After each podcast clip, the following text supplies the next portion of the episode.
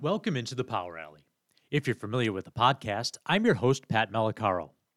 Well, the Buffalo Bison's 2022 season is in the rearview mirror, ending just over a month ago. And unfortunately for the herd, not finishing the way the 2021 year did. Buffalo falling in the season finale in Scranton Wilkes-Barre at the end of September and finishing the year 76 and 72, tied for fourth place in the International League's East Division.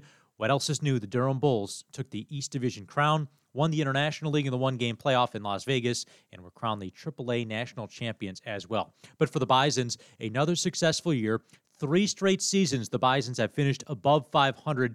That's a nice achievement for the team, and a lot of roster turnover and a lot of coaching changes as well that something we did not see and something we really have not seen in the modern era of the Buffalo Bisons franchise, whether it be the promotion of Casey Candaele to the interim bench coach with the Toronto Blue Jays, forcing Jeff Ware to move from his role as pitching coach of the Bisons into the interim manager spot for the remainder of the 2022 season, right before the All Star break. But either way, the Bisons persevered, and we saw the additions of several players who may be key contributors to the 2023 season. Addison Barger, Trevor Schwecke, Hayden Juenger, who was promoted from AA New Hampshire, was very electric out of the Bisons bullpen, and a lot of different uses of players as well. Guys like Logan Warmoth, Cullen Large seeing a lot more infield time in the 2022 season. All things we'll recap for you throughout this offseason as we're just getting the hot stove started. Free agency is upon us. 40 man rosters are about to be set, and the Rule 5 draft will take place once again at the winter meetings in December. So there's a lot that'll take place between now and the end of March. Don't forget, the season begins March 31st in Scranton Wilkes-Barre, right where the 2022 season ended. The Bisons will take on the Rail Riders for a three game series before returning home for the home opener on Tuesday, April the 4th against the Worcester Red Sox at 2 o'clock. We'll take you through some of the highlights of the 2023 schedule later on here in the Power Alley. But first, we mentioned that it was a successful year on the field for the Buffalo Bisons. A lot of the top prospects in the Blue Jays organization came through Buffalo this past season. A lot are on their way next year as well. And one of the men that keeps track of all of that for MLB.com is Sam Dykstra. He's a reporter and writer for MLB Pipeline, keeping track of the top 30 prospects among all the different affiliations along baseball. And was down in Arizona for the Arizona Fall League. Mentioned Addison Barger. He was one of the Blue Jay prospects that joined the Fall League this year, in addition to guys like Tanner Morris as well, and others that have not been on the Bison's roster to this point. And I had a chance to catch up with Sam, talk to him about the season for guys like Gabriel Moreno, who was the top prospect not only in the Blue Jays organization, but in Major League Baseball at one time last year, but also the prospects that we'll potentially see in 2023 guys that are quickly making a name for themselves and did so this past season. Let's listen to my chat here with Sam. Thanks for taking some time today. You've been busy over the last couple of weeks. You know, folks have been focused on uh, the World Series, the Fall Classic, but there's been a lot of other baseball going on, and you've been uh, had a first first row seat of it of it all. And how was the you know experience in the fall league this year, and and kind of seeing some of those prospects who will become household names, certainly starting last year, but then coming up next year. Yeah, I mean the fall league is always a blast to go see in person, and uh, you know I know travel down there it can be a little difficult, but I implore anybody who has the opportunity to go because every game is like an all star game. That's what it feels like. I mean, I was at the the Fall Stars game on on Sunday, and that's even more special. But uh, every game you turn around and there's a guy I've been following all year facing off another guy I've been following all year. I mean, everybody here is a prospect in some sense or another. Um, so it was a blast to be down there for two weeks. I enjoyed every time, and um, yeah, it was good to see a lot of guys in person. I'll ask you about a couple of Blue Jay prospects that were in the fall league in a minute, but you know, it always strikes me it's not just the players, but it's the, the field staff as well. And for, for the Bisons, there was a connection this year, not only some of the players, but Jake McGuigan, who is a development coach. It's an, an opportunity for coaches as well to, to get some experience with top players in, in their development as coaches. Yeah. And the, the great thing about it is that every team has multiple different affiliates. You're not just sticking with the Jays the whole time. So it's an opportunity to pick up some pointers from maybe a different organization, see how they treat their hitters, see the how they teach the slider to their pitchers, something like that. Um, so it's a it's a real opportunity to mix ideas, come away with something. It's almost like a conference for six weeks in that way. Um, so yeah, it's not just the players getting something; it's the coaches as well. One of the reasons I was excited to, to, chat with you this week is you know work at MLB Pipeline, uh, following prospects all year long. It, it seemed like to me it was the year the catcher really had been building to this the, the last couple of years. We know in Buffalo, Gabriel Moreno was the top prospect in the Blue Jays organization going into the season, but there were so many great catching prospects that made their major league debuts this past year. Yeah, yeah, it's definitely been a fun year for catchers, and I wonder you know, this is something we've talked about uh, on the pipeline side of is this just cyclical? Is there something about the catching position that we're learning more about? Um, it, are we just hitting a really good era for athletes behind the dish? You mentioned Gabby Moreno being one of them. I mean, the guy used to be an infielder. Now he might be an infielder again. I mean, I know he's gotten some looks at third base, um, but I think we're moving away from the guys who are just big catchers. who just kind of stick back there because they're not athletic enough to to play somewhere else. Um, you, you look at Francisco Alvarez, who ended the year as our number one overall prospect. I know there are some questions about him defensively, but he hits the ball as hard as anybody I know. I mean, it's incredible to watch. Uh, you know, it, he's likely to be back with Syracuse next year, so maybe you guys will see him a little bit more in the IL, uh, but maybe not. I mean, he's just so advanced right now that he could open with the Mets again. Gabriel Moreno, like I said, so athletic. Diego Cartaya with the Dodgers, another really athletic guy who can hit. I mean, these guys would have value if they played another position but we rank them so highly because they play a premium position at catcher. Um, so yeah, it's been a fun era for that for sure. I know Bison fans saw Francisco Alvarez. Unfortunately, didn't see him in Buffalo, but if they were watching the games, saw him at one of the biggest home runs of the season off off the Bisons at NBT Bank Stadium. So I'm sure they'd be happy to see him uh, in New York and not in the IL next year. Um, for, but for for Gabriel Moreno specifically, you know this this was a big year going into the year. A lot of expectations. The injury uh, the year prior robbed him of majority of the season. Um, so what what were kind of if, if we take a look back at the going into April after spring training, what were maybe the expectations from a, a top prospect side for Gabriel Moreno, and, and how did you kind of see his season play out? Yeah, I mean, the thing with Moreno that I expected to happen, I thought he was going to win the job by the middle of the year, and that just did not happen in Toronto for good reasons. I mean, like Alejandro Kirk was, you know, all-star level catcher. Danny Jansen's really good back there as well. I mean, they're running into a problem with that now in the offseason. Um, I don't think Moreno showed as much power as maybe we were expecting. I know normally he's always been hit over power, uh, but he really stung some balls, I think, late last year, and that, that didn't return so much this year, which I don't think helped push the issue. Um, but you know, we know he can play back there. We know the arm's going to work. He, like I said, he's athletic enough to keep base runners from moving uh, all that much in terms of stolen bases. Um, you know, the hit tool I think is always going to play. It it wasn't like he was hitting 350. I get that. Um, but you know, I think he's in a position now where he's going to force the Jays' hand. It's going to be, you know, trade Kirk, trade Jansen, or trade him. I mean, it, and that's a good place for the Jays to be. Maybe they can fill another hole. Um, but he's definitely a major leaguer right now. There's no doubt about that. Yeah, the thing that struck me the most is in, in to your point, you know, we knew the we thought the power numbers would be there and they really weren't. But it was the headed, hitting the third baseman on the run to, to get uh, base runners trying to steal third base. Mm-hmm. That blew me away because at some point, and this is anecdotal, I know, but he was something like seven for seven or eight for eight before his call up and made his major league debut in Detroit. And those are things you just don't see. A third baseman, whoever it was, kind of just going over the bag, and the ball was right on the spot. So you know, even though he wasn't hitting the home runs, like you're saying, the defense was was what carried him for, for a lot of last year. Yeah, he had a couple four hit games uh, for the Bison's, but that defense was otherworldly. Yeah, and you look at what base stealing is now in the minors. I mean, it, you're lucky as a catcher if you get to 30% caught stealing rate. Uh, you know, the rule changes and just the aggression on the base paths really favors the runner.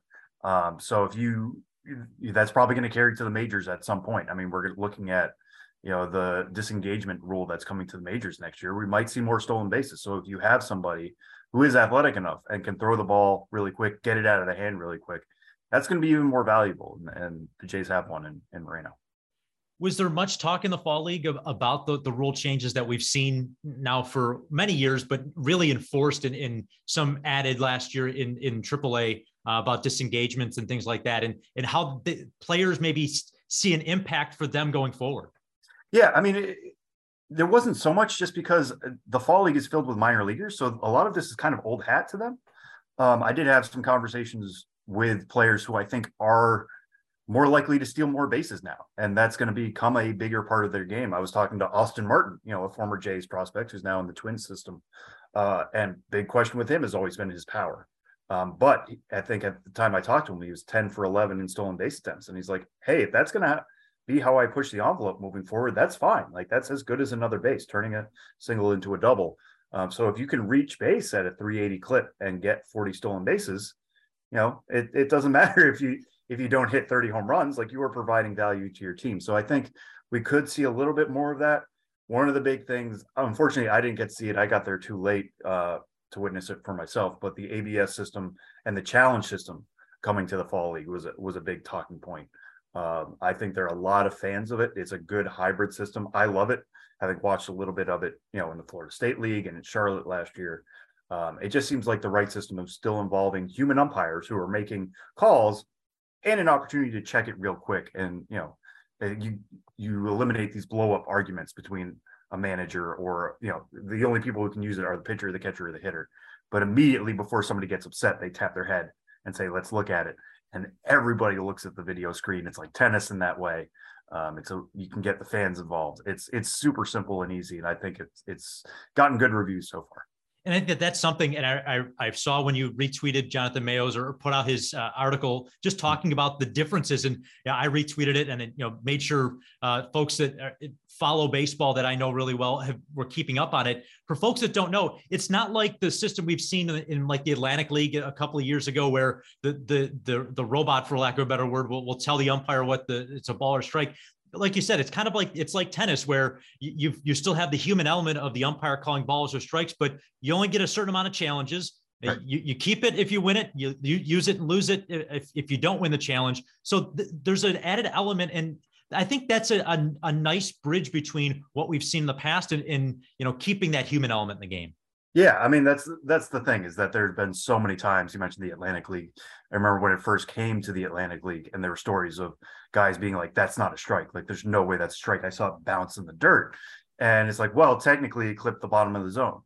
And there's been some fiddling with what the zone could be. Like, is it at the front of the plate? Is it the middle of the plate? When does it cone out? How does that work? Um, and so, as you're kind of fiddling with that, you still have that human umpire there to say like this is what this is but it's just a way of checking that. And it's just so instantaneous that i think that's big. If it was let's go to the monitor let's put on the headset to look at one three two pitch it would be burdensome. It's not that. It's uh, immediately up on the board. Everybody knows what it is um, and let's get back to the game everyone like like you said, it, it kind of like builds for the, the crescendo of like, okay, what's it going to be within that 10 second span, and the the pop of the crowd, for lack of a better term, is as much a part of it as anything else.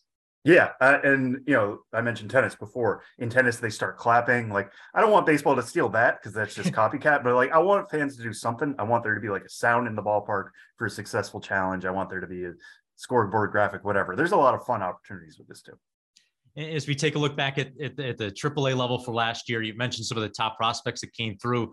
And I'm just looking at the, the, top 100 in the last couple of days. It seems like there's, and there's always going to be, but there's a wealth of talent at, at the AAA level. And um, we, have seen it in the, the old International League North with Syracuse, with teams like Worcester over the last couple of years, Jarren Duran, play, you know, players that are going to be key impact players for the Boston Red Sox going forward.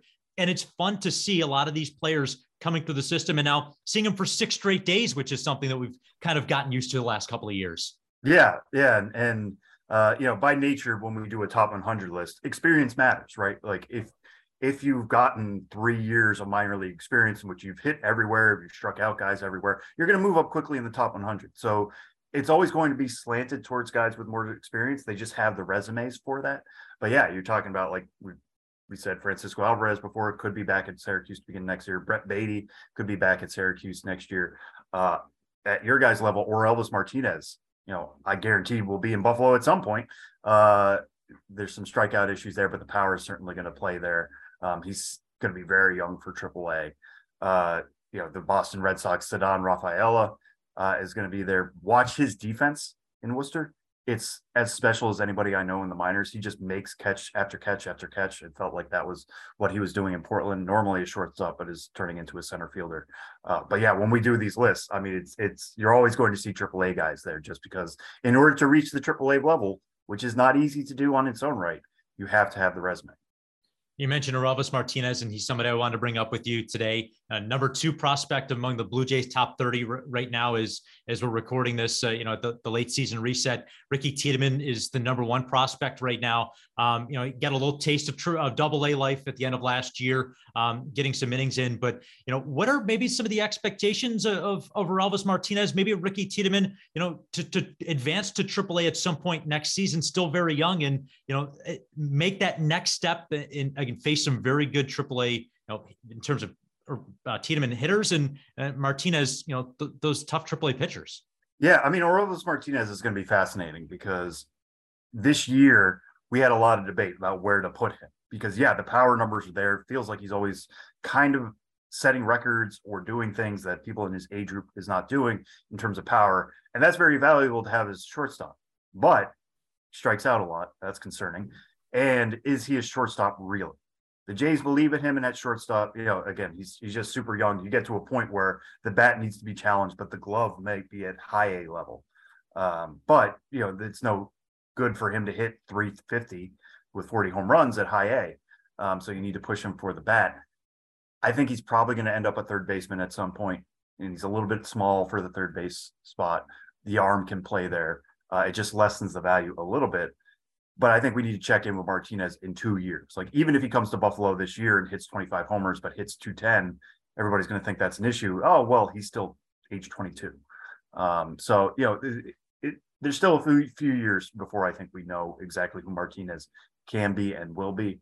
Uh, Ricky Tiedemann was one of our breakout prospects of the year this year. Um, not a first round pick for the Jays last year, but was certainly on the radar.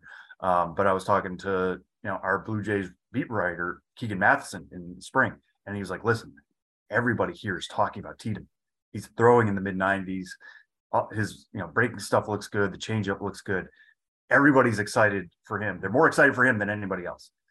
Uh, and I'm like, "You sure?" He's like, "Yeah, no, trust me. everybody here is going crazy." Like, All right, we'll see. Um, and I think we ranked him as the number two pitching prospect in the system entering the year. And Keegan was like, we could go number one if we want. I'm like, let's wait a little bit. Let's make him prove himself. He proved himself real quick. I mean, pitching at three levels like he did, reaching double A at the end of his first full season, striking out guys everywhere, posting low ERAs everywhere. It's been really interesting. He's opening next year back in New Hampshire. I, I don't think they're going to get that aggressive and open him at Buffalo. But if he does what he did at New Hampshire for like two more months, I mean, he could be in Buffalo by June, maybe, maybe even late May. Uh, and at that point, you start looking at innings. Like if he's ready by the end of the year, but he's bumping 140 innings, like do the Jays consider him out of the bullpen, whatever. Um, but he continues to pass every test, and he's going to get more of them at the upper levels next year. One of the things I'll be interested to see next year in terms of a development in, in the organization is we saw a lot here at AAA last year of not quite the opener, but a pitcher only going about two innings in a start by design. There were really no starters besides Casey Lawrence by the end of the Bison season last year. All four other spots or five spots in the in the rotation, with uh, depending on when Casey started, were bullpen by committee days. And you know how does that impact you know potentially um, certain pitchers helping limit their innings a little bit knowing i'm only going to go two or three innings at most in this start and i can go five or six? Maybe you know similar to the way nate pearson kind of worked back from injury a couple of years ago where he'd only throw a couple innings in one start and then go a full five the next. So i think that to me that's one of the things i'm looking forward to, to hearing from player development. If that's a strategy going forward or if this was just more of a by necessity because of uh, the players in the system at the time. Yeah, and I think one thing we have to remember too is we're coming two years off the pandemic in terms of the canceled season. So guys just had no actual professional innings. I mean, there was the alt site, there was throwing at home, there was all that. Um, but it's been t- tougher than ever to get guys built back up. And you know, you take out a full year of development and a full year of arm work. Um, that's going to be tough. So yeah, I think by the time July and August rolls around, you're going to see guys limited. And the other thing too is there are only five starters at the major league level. Like you want starters at every level, and you want the hope that they can see themselves as a number three or number four. But in truth, not everybody's going to be a starter. Like so, you want them getting exposure to multiple ways of pitching. Um, pitching two innings at a time, pitching three innings at a time. What does your stuff look like in shorter stints? There's more advantages than just limiting your innings and keeping you from getting to 140 come July. Uh, And I think that exposure certainly helps. I mean, you talk about Nate Pearson, like we all thought he was going to be a starter for years. Now injuries have happened. It, it's pretty well nailed on that he's going to be a reliever, but he has that experience of only going one or two innings now and really letting the fastball fly. And I think that's going to certainly help him. Um, so getting that exposure certainly helps, but I think the big thing right now is just keeping everybody healthy from April to the end of September. And, and, as you're talking and we're having this conversation, the, the name that immediately comes to mind is Hayden Juenger, somebody who just drafted a couple of years ago, a year ago out of Missouri State, and really rocketed through the organization and finished the year as one of the most reliable relievers in the Bison's bullpen last year. And I've seen his stock rise in, in terms of the top 30 prospects in the Blue Jays organization. And, and he's he was one of the breakout stars, um, you know, in AAA last year for, for us. Yeah, for sure. And, and, the interesting thing about him is trying to make sure that his stuff is going to play potentially a second time through the lineup. You know, that's that's what I talked about last uh, question, but that is a big reason why you see some guys tail off. It's not necessarily them getting, uh, you know, like fatigued or something down the stretch in an outing. It's just okay, guys have seen your stuff now. What is what kind of tax are you paying on the second time through the lineup? What type tax are you paying on the third time through the lineup? Uh, with him, yeah, the stuff certainly plays the first time through. What happens when he's going to see second time? And I, and as good as they were in shorter stints, I want to see him expanded out a little bit more, just because the stuff can certainly play, like you said, like it's it's really good stuff, and I think he could be a number four starter eventually. Uh, but you know, if if we get to a point middle of next year and it's like, hey, he's just really good at facing a, a team one time through the lineup, let's just maximize that. That might be his role too. And on the pitching side, it's Hayden Juenger, guys like Adrian Hernandez who came up midway through the year. But hmm. really, at the end of the season, we saw the wave of the next uh, position player talent pool coming up into Buffalo a little bit. And boy, to guys like Trevor Schwecke, uh, Davis Schneider, and uh, Addison Barger, I know somebody that was in the fall league and, and was there with Tanner Morris. Those were guys that really came up and paid immediate dividends. And getting a taste of AAA life at the end of the season, I think, is really going to do them good going into this offseason and then into 2023. Yeah, Barger especially was exciting to me. I mean, I, I did see him a little bit in the fall league. Um, they took him off the Salt River roster at, at some point because it's just been a, such a big season for him that at some point, if you're not getting the results you wanted in the fall league, it's just extra work. And he doesn't need that after the end of a long season. But you talk about somebody who hit everywhere he played in 2022. Um, I saw him a little bit at New Hampshire and he looked advanced for the level, but it was at the end of the year. So I thought, all right, well, that's the end of him. And the Jays were like, no, like you hit everywhere. We want you to see Buffalo. What the heck? Why not? Uh, the big thing for him has just been impl- improving his plate discipline. And I don't mean that in terms of taking walks. I mean that in terms of swinging pit- at pitches he can actually hit, making those sh- smart pitch decisions and swing decisions um, because the above average power is there he can drive balls if they're in the zone. He just needs to actually be swinging at the balls in the zone and not ones on the periphery, on the black, stuff like that. You know, we, and really tapping into those uh, impressive exit velocities. Plays a lot of shortstop. He might have the best infield arm in the entire system. Um, I know the Jays believe that. So maybe he can move over to third base. Maybe plays a little bit of second too. He's athletic for that. Um, but yeah, he's definitely somebody I have circled on my radar for next year and trying to figure out where to place him in the J system is, is going to be a really fun one. Another player that was down in the fall league, somebody who had injuries really cutting his season short was Tanner Morris. You know, a very cerebral player is the, the word I kept hearing uh, yeah. as he was uh, set to join the Bisons this past year. We saw some of that plate discipline and, and that on base percentage that made him a, a, a standout in double A. But, you know, injuries, like I said, really cut his season short. What did, what did you see from him you know, down in Arizona and trying to get back into the swing of things, so to speak? Yeah. I mean, the thing with Tanner Morris, like you say, is, is, he's just going to take his walks. Like that's going to be a big deal for him. Um, he's a lot skinnier than I, I was thinking, and, and, I don't mean that in a bad way. Um, but I don't think power is going to be a huge part of his game, especially compared to like Addison Barger. Uh, but the hit tool is going to be there. He's going to get on base. It, that's going to be the big thing for him, though. I think he's going to be an infield utility infielder um, off the bench, somebody who can provide you with some left-handed hitting help. Um, I don't see anything else necessarily being hugely impactful. He's not exactly a strong runner. He's not the best fielder in the world. But if you have somebody on your bench who can get on base, you know, 37, 38% of the time, that's certainly helpful. And somebody who could play multiple positions. uh, on the dirt. I think that's good for him too. So, you know, we'll see where where things are going to stand. He's already 25, uh, heading back to Buffalo. That's old for Prospectum, if not AAA itself. Uh, so you know, the rubber's going to kind of meet the road next year. But at least you know he has a skill that is basically major league ready and getting on base. And as we chat today, teams are still finalizing their 40 man rosters in the anticipation of you know getting it set for the for the roster freeze and in the Rule Five draft coming up at the winter meetings.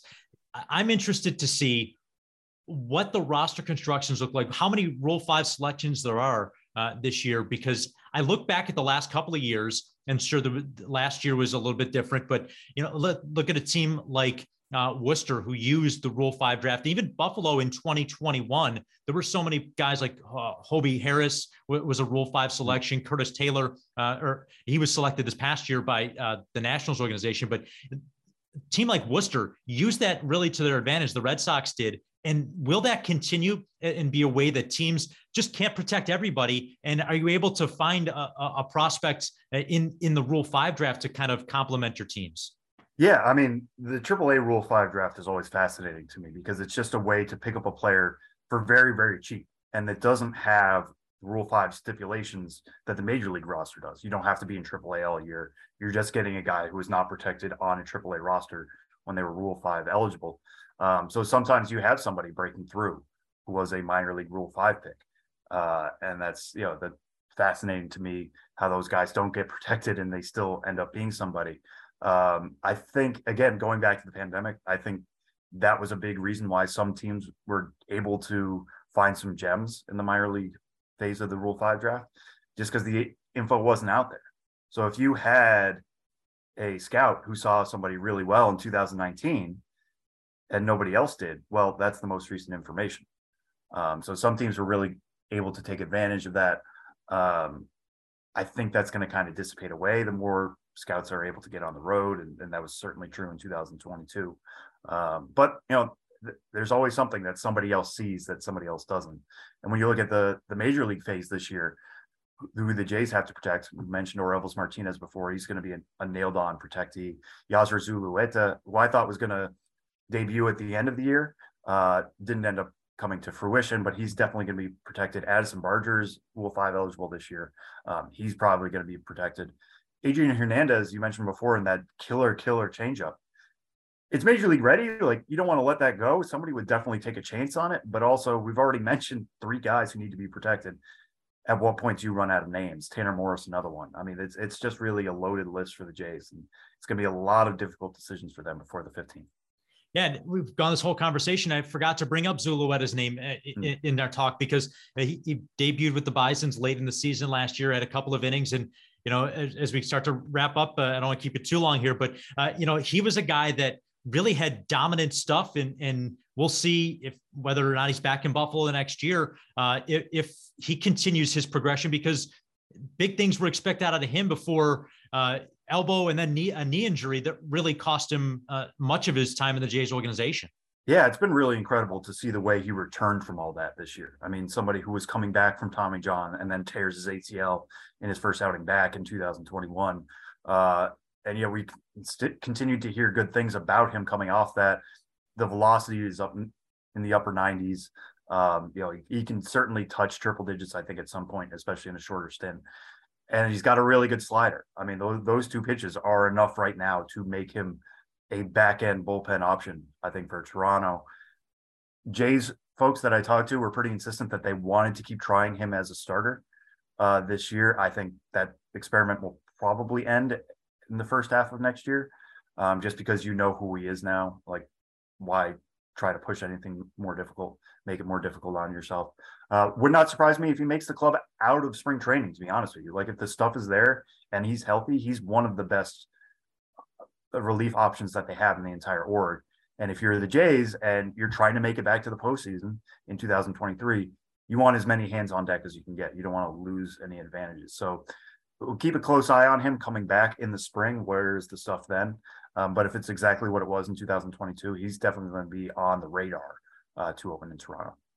And Sam, as we now kind of get into the swing of things of the off season here, what's the best way for folks that, that want to follow along with, with your work and MLB Pipeline's work to keep updated on Blue Jays prospects going into 2023? Yeah, I'm on Twitter at Sam Dykstra, M I L B. Um, of course, our website is mlb.com slash pipeline. We'll be doing all sorts of coverage. You know, we still have the one week remaining of the Arizona Fall League. So some of my colleagues are down there focused on that. We have the 40 man decisions that will be coming next week. We'll have tons of coverage on all that going on. And then, of course, the offseason means trades. I mean, we're bound to see some. We mentioned before, maybe the Blue Jays are going to trade one of their catchers. What will they get back and how will that impact the farm system? We'll cover that on mlb.com slash pipeline and also bluejays.com where you can see our coverage there as well. Sam, I, know you mentioned your, your Twitter account and you know, your pin tweet to me uh, is what minor league baseball is all about. Your nephew at the the Worcester game, uh, he's wearing the Waypas t-shirt. He got to play catch on the field afterwards. You know, at the end of the day, we're talking prospects. We're talking about you know exciting players, but it's the fans that, that make minor league baseball and the young fans. And I thought that it's just a, a great way for folks that are just you know hopping on your Twitter account to see that pin tweet and what minor league baseball is all about.